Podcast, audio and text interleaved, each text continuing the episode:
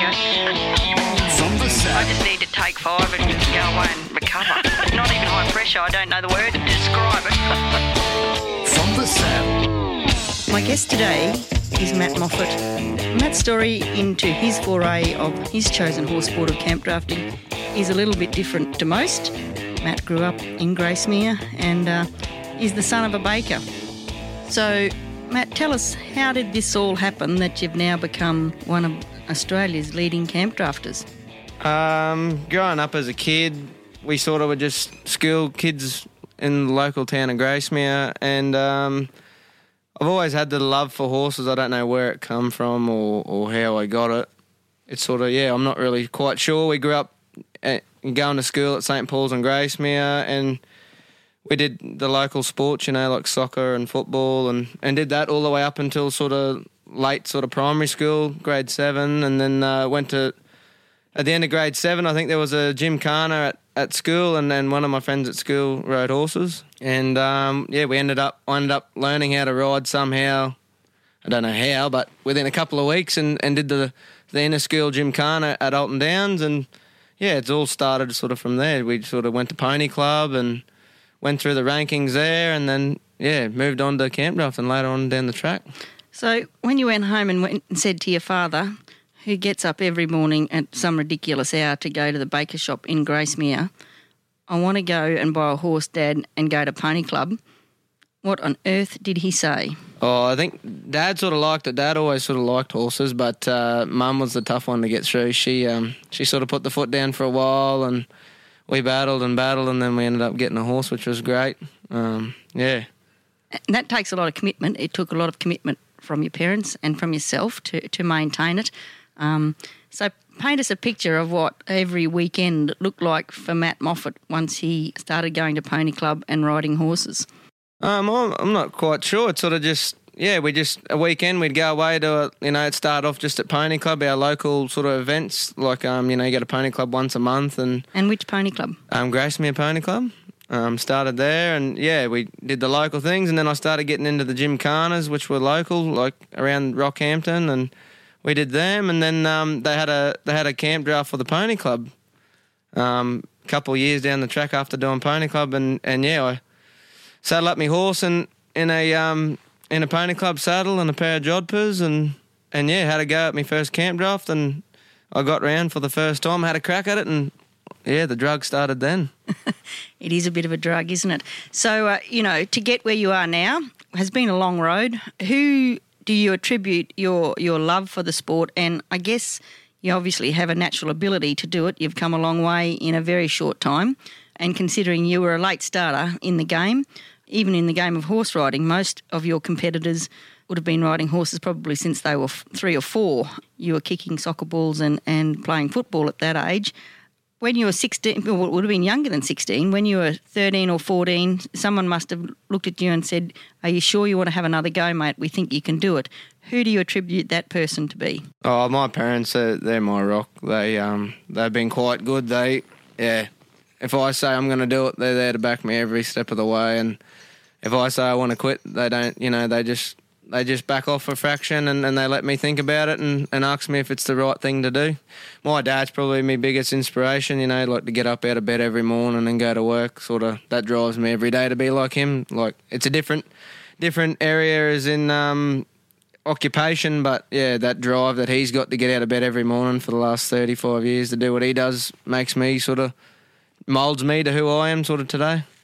So, at what age did you um, did you start to to to follow the drafts? You know, on a more serious serious. Um, uh, I think I was about I was about 15 year old, and I did a few, and, and I started to get the hang of it a little bit. My horses weren't that great; they were just nice horses. I was fortunate to have horses at all, let alone good ones. So um, I had them, and I don't know where I got the idea from, but my mates in the same little bit older than me were doing the juvenile ACA title at the time, and I thought, oh, holy dooly, that's pretty cool. So I think about 16 months I started drafting. I started doing the, I went for the juvenile title in season 13, 14, and yeah, it just started from there. I got the win there, and I got, I got to win the finals, the juvenile, the ACA finals at Nebo, and yeah, it was sort of a dream come true from there. How many? I, I know there was a lot, a big commitment by by a lot of people to get you over that line. How many drafts did you do in that in that year to, to get to that title? Because for those who don't know, to get to that point, it's a points system, and you only achieve points by attending drafts, and uh, and so you must have went to a lot of drafts over the course of that that you know 12, 13, 14 months prior. I, don't know exact, but we did between 40 and 50 drafts that for that season, and yeah, that was just it was full commitment. Um, a few times there, I think I started to look after look over my shoulder and ask if it was all worth it, but I um yeah pulled my pants up and kept going. It was sort of Yeah, you know, as the son of someone who's not from the land, you would have met some resistance. I, I take it from from kids who thought that they should have been you and weren't you. And so, what did you do to, uh, like you say, pull your pants up and go? Well, you know what? I don't really care what you think. This is my goal, and I'm going to do it. Did you know? Did you have a fellow camp drafter who said, "Mate, don't worry about that," or was it again your parents who said, "This is our our gig and our game, and uh, we'll do it"? Yeah, no, it was sort of you get few people have a little few cheap shots at you that make you get driven, and I've got a strong personality where my ego's quite big. I try and use that as a bit of a tool um, towards myself to keep going. Um, yeah, there was a few kids and a few people giving me a few cheap shots along the way, and you know at the start it'd hit you and you'd feel down, and then you'd just pick up and go again and and just keep striving. I think uh, my personality really helped me branch out and meet new people, which was good. Um, I had a lot of people, a lot of people, and I asked a lot of questions, and I think my personality helped me along the way. Like, was a bit of a key to my success because it. Growing up with people that weren't in the game, I had to learn to expand very quickly to other fellow people around me to learn to adapt to the camp drafting game. So I was always searching for information off people and trying to get knowledge to get better. And so, was that any people, or did you did you sort of sit on the rail and watch a few and think they're the ones I'm going to ask some advice for, yep, or exactly, you? Um, yeah, yep. No, there was key people that I've watched over the years, and, and as I've grown up, I've branched out, and I'm still friends with all them people. I just I took a bit of information off everybody and, and created my own sort of style. Oh well, not my own style, but just got to to learn off every other people and take the things that work for me more than anything. So you won the juvenile title. That was a, you know a great excitement for, for lots of people, and particularly your parents for after the commitment that they'd put in. So what happened then? Did you think I've done it? I'll uh, you know that's it, or was the drug you'd well and truly addicted by then? Yeah, no, I was addicted by then, but I, I wanted to learn more and get better at the at training horses in general. So I had a couple of years off learning how to do that and branched out and got some really good people So who behind me. taught you that? Um, Cameron Parker's been probably my main rock. You know, I've learned off Rick Hopkins, Cameron Parker, Pete Comiskey, Steve Comiskey. They've all they've all helped me, but Cameron's been training wise has been my biggest help. He's a well respected, very well respected horseman throughout the nation. What were the sort of things that he said to you when you went to him? Cameron's a very humble man. Did he, you know, did he say, mate, you need to just calm your farm and uh, and this is what how you do it and do it well, or did he did he encourage your your big personality and that's what you've got?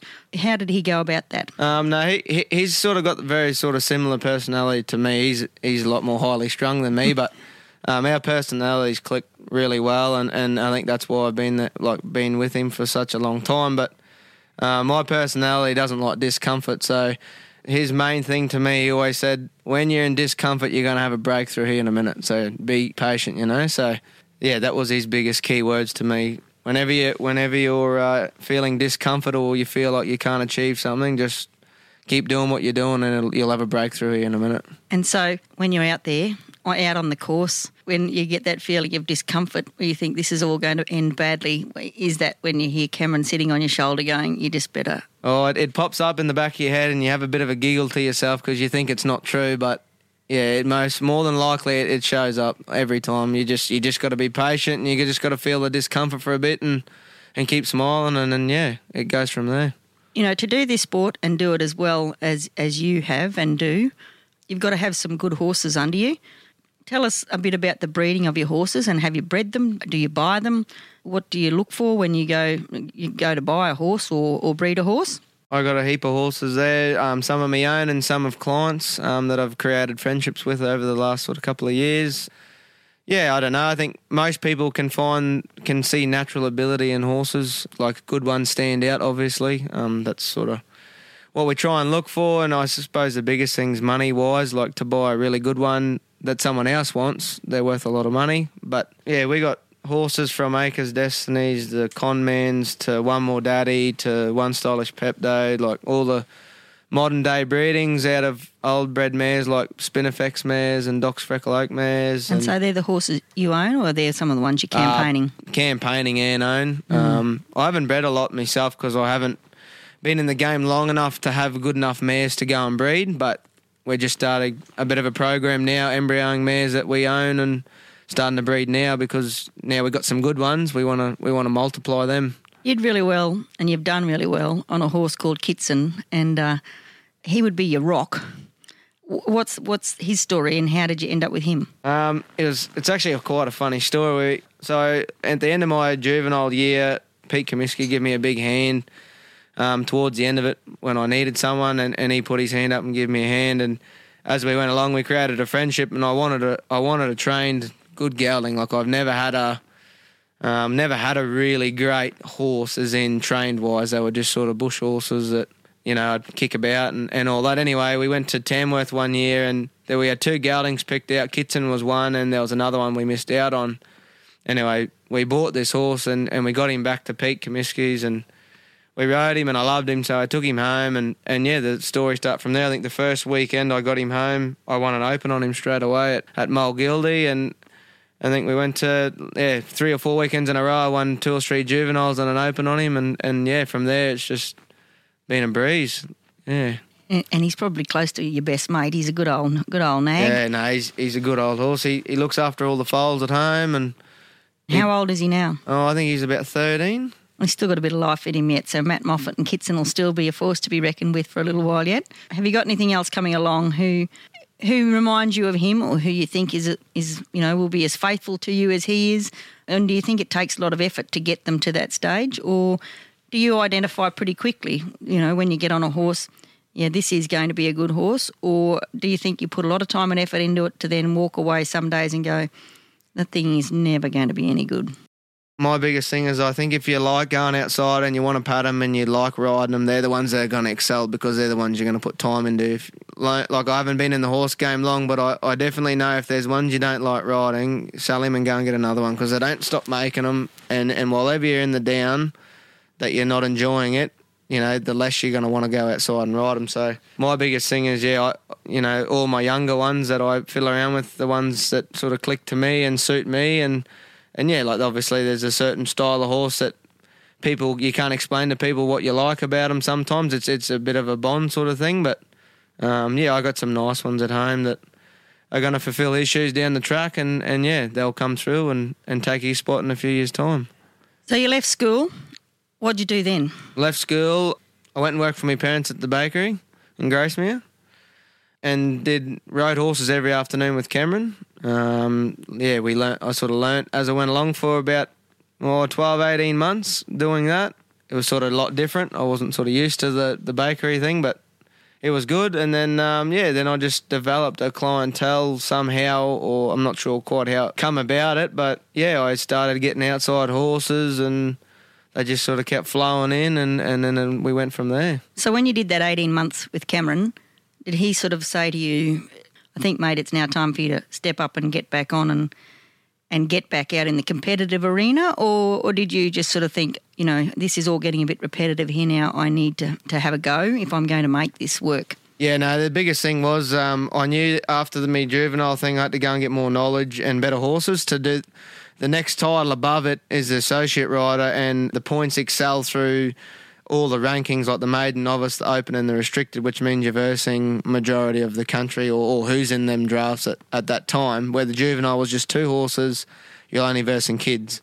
So I knew leaving the juvenile, I had to go and get more horses and more horsepower and more knowledge to, to step up to the next level. So um, I tried to go and learn as much as I could out there, and then um, Cameron's mates and that, which are my clientele nearly now, have um, helped me get to this point in time. There's a couple of people in particular that have really helped me here, and, and everyone else has pitched in, but there's two people um, individually that have really, really been my rock with the horse game, as well as Cameron. And they are? Uh, Jason and Amy Penny from Kilcoy, and David Bell from, I'm not sure where he's from. He's in the middle of South Australia somewhere.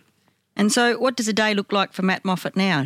I guess you're not at the bakery anymore. No, wake up every morning and, and feed horses, um, feed 20, 30 horses, and go and have breakfast, and then hook into them, start like riding them, and yeah. And so, you've now got a business. Is that what you do for a living? yeah, that's what I do for a living now. Yep. Yep. And, and still based at Gracemere doing that? Yep. Still based in Gracemere. Yeah. Do you actively look for clients and horses, or has it just evolved that through your talent and, and your success, that people come to you? Or, uh, you know, is it a you know? I, I like to think it's that way because I'd like to think my product that I'm creating for my business is what some people want. So I think you just got to, like you say, keep doing what you're doing and believe in the process that you've taken the road down.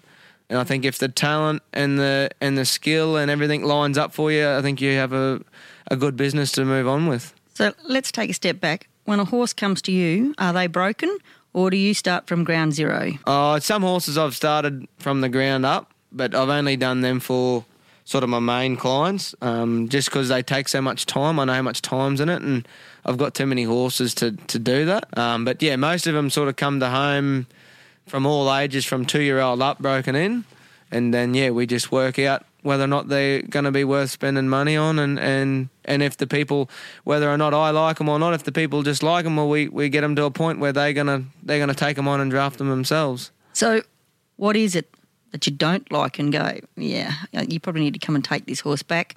It's not for me. Oh, some horses just don't make the team. It's a bit like me being a um, being a fullback for the Broncos. Like I'm built, I'm built to be a front rower, so I'm never going to make the team. And I don't like wasting people's money. And like if someone's got a horse that they really love and adore, and, and they just want to go for what they want to do, that's fine. I'm happy with that. But most horses I get sent, they've got to make the team to be on the truck. So they either make the cut or we get them to a certain point where we can sell them or go to a sale or they might even be just for you know if the, if they aren't that great and usually some of them people I ride for have got kids well they just go to be kids horses So you say make the team, and you just said you've got you know between twenty and thirty horses there. Clearly, you can't take twenty or thirty horses to a draft every weekend.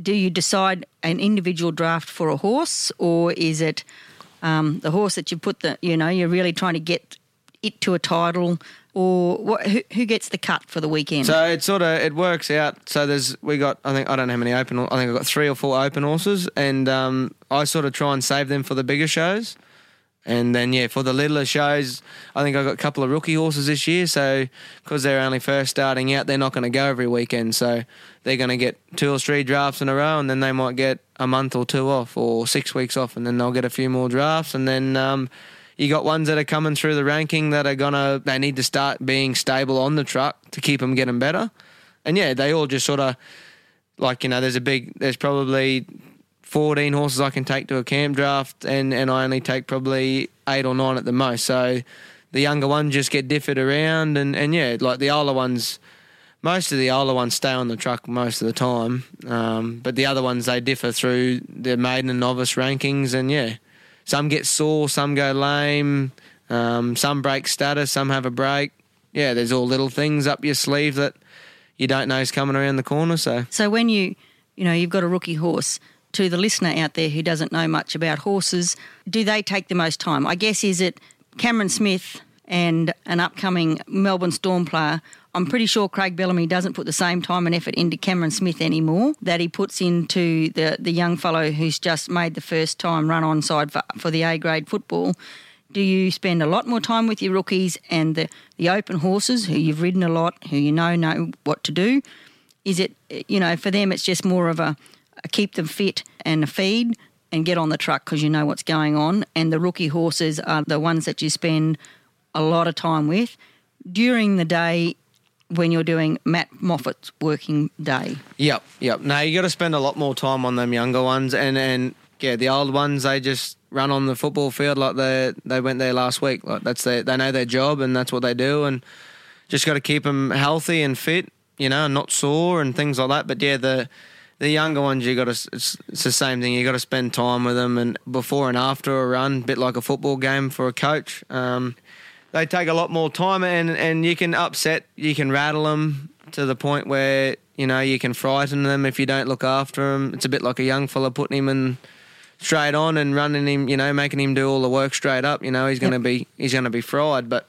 Um, yeah, you definitely do got to spend a lot more time on them, even at home and here at the show. Um, like you can ride them, you can like rookie horses, you know, horses that have never ever been started before. So most times they've been trained all the way up until a certain point where they're about to start, and then from that start, they lose a little bit of the training when they come away from home because they're looking around and they're mentally not with you. You know, they get a little bit fr- not frightened, but you know they're a bit overwhelmed, and you know you lose a little bit of what you got at home. So you've got to build um, credits with them at the show as well before they start to really knuckle in and, and do their job. So when a, a, a younger horse, who you know is probably sort of freshly broken, arrives at your place, do you ever get nerves when you get on it, thinking, "I really need to be on my medal here right now because I'm not sure what this horse is going to do"?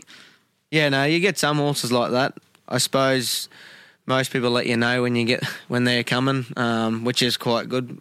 People um, try to look after you, but yeah, sometimes you do and sometimes you don't. But I've been very fortunate to ride nice horses, and, and yeah, they show up ready to ready to start training, which is probably really good for for what I do. I'm not much of a buck jump rider myself, so yeah, I sort of like it when they don't do that. But yeah, Uh, have you got any clients, you know, and there are lots of people in the world who love horses but don't even know which side of a horse they should get on.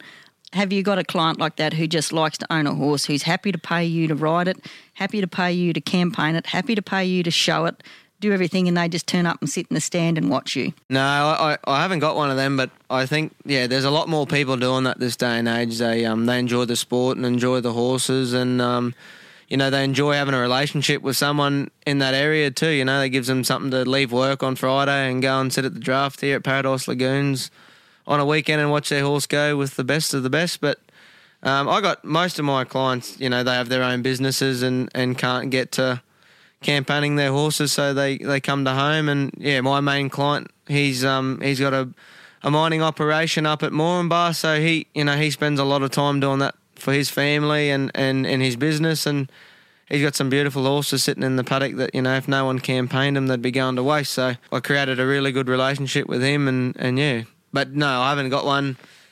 That has nothing to do with horses just yet, but yeah, there's. I'm sure there'll be one down the track there somewhere. So, so what does the future of Matt Moffat performance horses look like? Do you want to get bigger?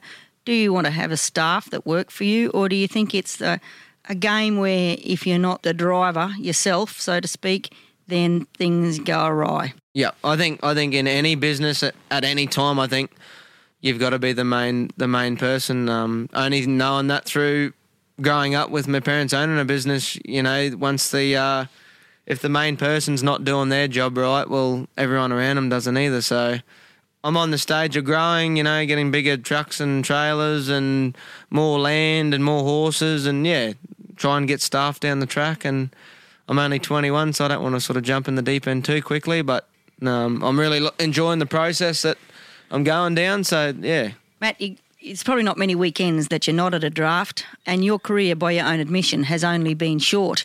But in that time, do you think you've seen many changes from when you were a 15 year old who was going to have a crack at the juvenile title? Do you think a lot's changed in six short years? Yes, I think I think the the horses themselves, people are breeding them better and training them better, and you know more people are coming on board. So whatever people are coming on board, it's going to grow. Um, yeah, no, I think the horse game itself. You know, we've got big sales like Landmark and Tamworth and and Toowoomba, and I think there has been a lot of change. I think the biggest thing's a lot more people join the sport, and you know we got to people have got to provide horses for them as well. So So over the the years, you would have seen some funny things happen, and probably had some funny things happen to yourself.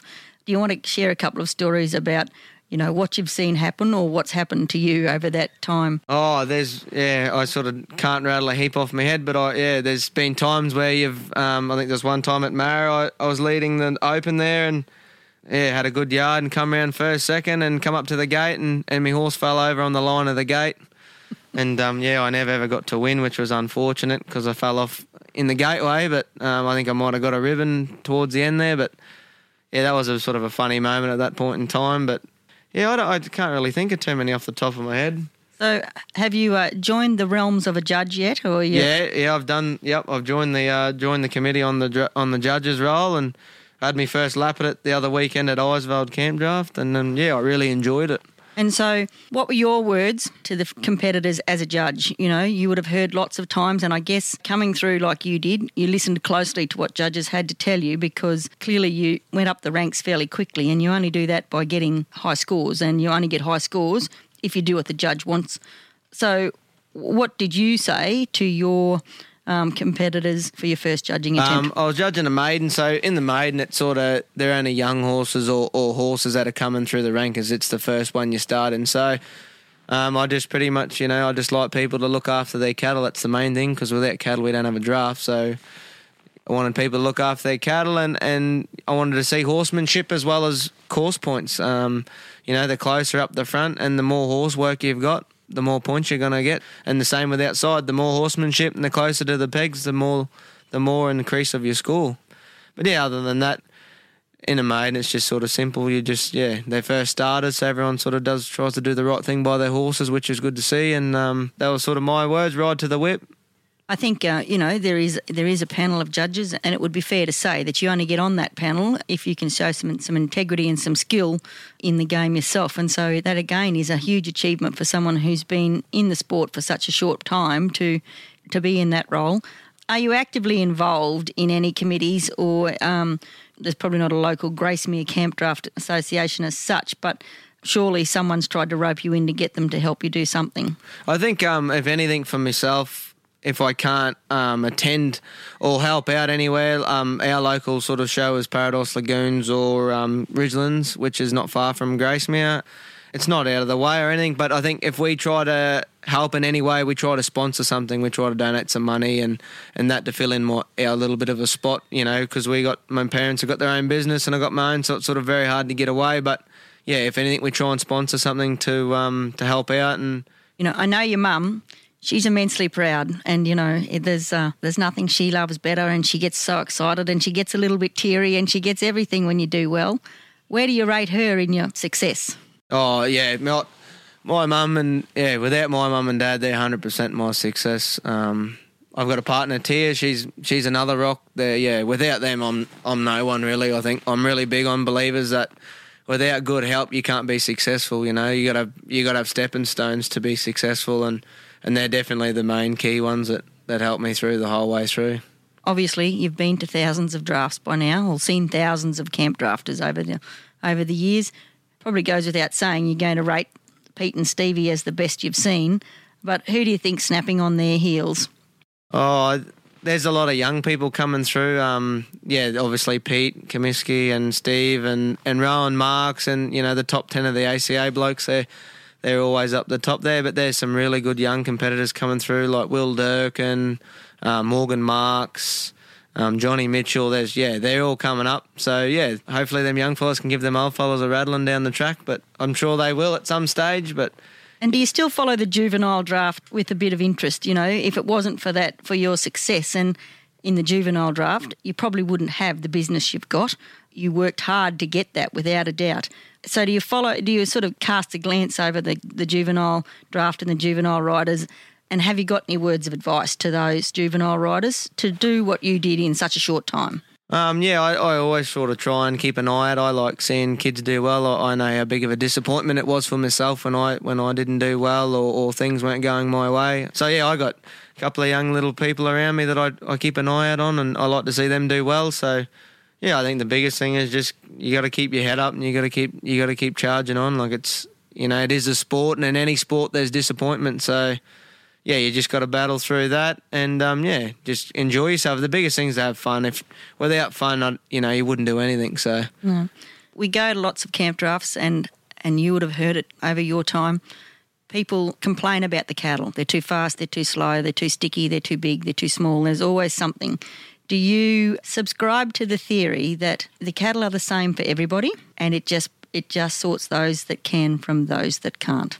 Oh, for sure. That's exactly what it comes down to. Um, everyone's, you know, everybody's in the same in the same boat as everybody else. So you either you either learn to adapt to what's in front of you, or or you're not going to do well. That's just bottom line. Like if you don't, it's sort of fit in or or, or not. You know, like yeah, if you want to be competitive, you've got to learn how to get them them cattle around. You know, like there's not many places you go where where the cattle are that great where you need you know the first three places are the same school. You know, like you know I'm a big one myself. I try and always get me mind in that frame. You know, you got to everyone's doing the same thing, so. You know, if you aren't doing well, go and look at someone that's getting competitive with them cattle and watch them and see what they're doing. So when you ride in to the camp, what do you look for in, the, beast, and do you spend lots of time sitting on up against the camp watching the cattle before your run? Some some places you go to, you know, fresh cattle come straight in and most of the time you take your fill. Like it's they're quite good, you know. So you get the opportunity to go straight straight in. You get fresh cattle. There'll be a good one. You take it straight away. But some places cattle come in a little bit scattered and and they go back and they settle. So at some places you've got to you've got to watch the cattle a lot. You know, ten before you run and watch them because. You know, your cattle that might come in on fresh, they might be a bit, little bit rattled from being out the back or being on their own. So, um, yeah, it's definitely. It just depends. It's it's your circumstances and whereabouts you are at. Um, some places you you can get away with not looking at cattle to a degree, and then other places you've got to study very hard and keep your eye on them. I've, I've read a few things and, and hear him a lot. Your idol Pete Comiskey says there's a lot to be gained by sitting and watching cattle, and he's renowned for having the ability to pick good cattle in the yards. He doesn't lose many. What were his words of advice to you in, in that regard? Did he say, mate, you just got to sit here and watch, or this is what I look for? Oh, a bit of both. We always talked about, um, you know, what he what he preferred and what he liked in, in cattle, but sometimes it's not like what you get taught sometimes not in front of you. So you've got to adapt to what's in front of you, which means studying. You know, you got to study what cattle are running, um, what shape they are, what you know, what sort of movement they've got off your off your horse while you walk in there. Some cattle you can't pick from the side. You've got to ride through them and get a feel for them. Um, yeah, it's it's a bit of everything, and and and the biggest thing is experience. The more you get to do of it, the better you become. So mm. I think I've learnt as I've gone along with picking cattle you know, you've got to adapt to who's going around and, and whose style of riding's winning, and then, yeah, sort of work out what they're picking and, and things like that. You know, you've been riding horses for a while. Have you had a couple of busters? Yes, yeah. I've had a few busters. Um, yeah, I've had some touch wood. I've never had a very bad crash, but yeah, horses, the odd horse falls over here and there, and and yeah, it's just part of the game. I think riding animals, it's you yeah. just never know. Um, so every weekend? Do you draft every weekend? Oh, not not as much now. I went for um, an associate rider title a couple of years ago, and and me and a girl were neck and neck doing it. So we travelled most weekends to a camp draft, probably thirty five weeks out of the fifty two for the year. Um, that year, and and this last year we didn't do as much. Um, yeah, we had a bit more work to do at home and things like that, and and yeah, not not every weekend now. It's just yeah, just depends what's on around. You know, things got dry not long ago and, and they were limited, so that sort of you know fixed everyone up. And then now that we've had rain, some you know there's ten drafts on a weekend, so. So 2019 has been a fairly kind year to you, 2018-19. You took out the Associate Rider title this year at Greenvale. Um, you would have had to have been very happy with that and, and I would hope quietly proud of yourself because it uh, took a lot of time and effort and energy by uh, by your team and yourself to to get there. So, what does uh, the next season hold? Um, not quite sure yet. I think I've got another year in the associate rider again, so I'll just poke along through the year and and see where I end up towards the end of the year and go from there, sort of thing. Um, I got a few different horses for different disciplines. I got a couple for the snaffle bit for Charity and Tamworth, and yeah, just branching out and learning more, and yeah, just learning to to get better. That's the main thing, in my opinion. Yeah, I guess you know it's a fine balance, isn't it, in in the life you've chosen now about running a business that makes some money and and uh, ultimately will will pay the bills and, and create you an, a living, versus wanting to draft all the time and, and not becoming so busy just working horses that then there's no time to to actually go and do the do. Do you think if you don't draft, you would have a business, or do you think you must continue to be seen in the arena? At drafts to be able to continue to maintain your, your clientele? Oh, definitely. I think the biggest thing is, you know, public eye appeal. You know, people see people doing well and then they're the people that want to send horses to. So I think it's a big thing to juggle, you know, because in between your life and business at home and being away, you've got to manage your family.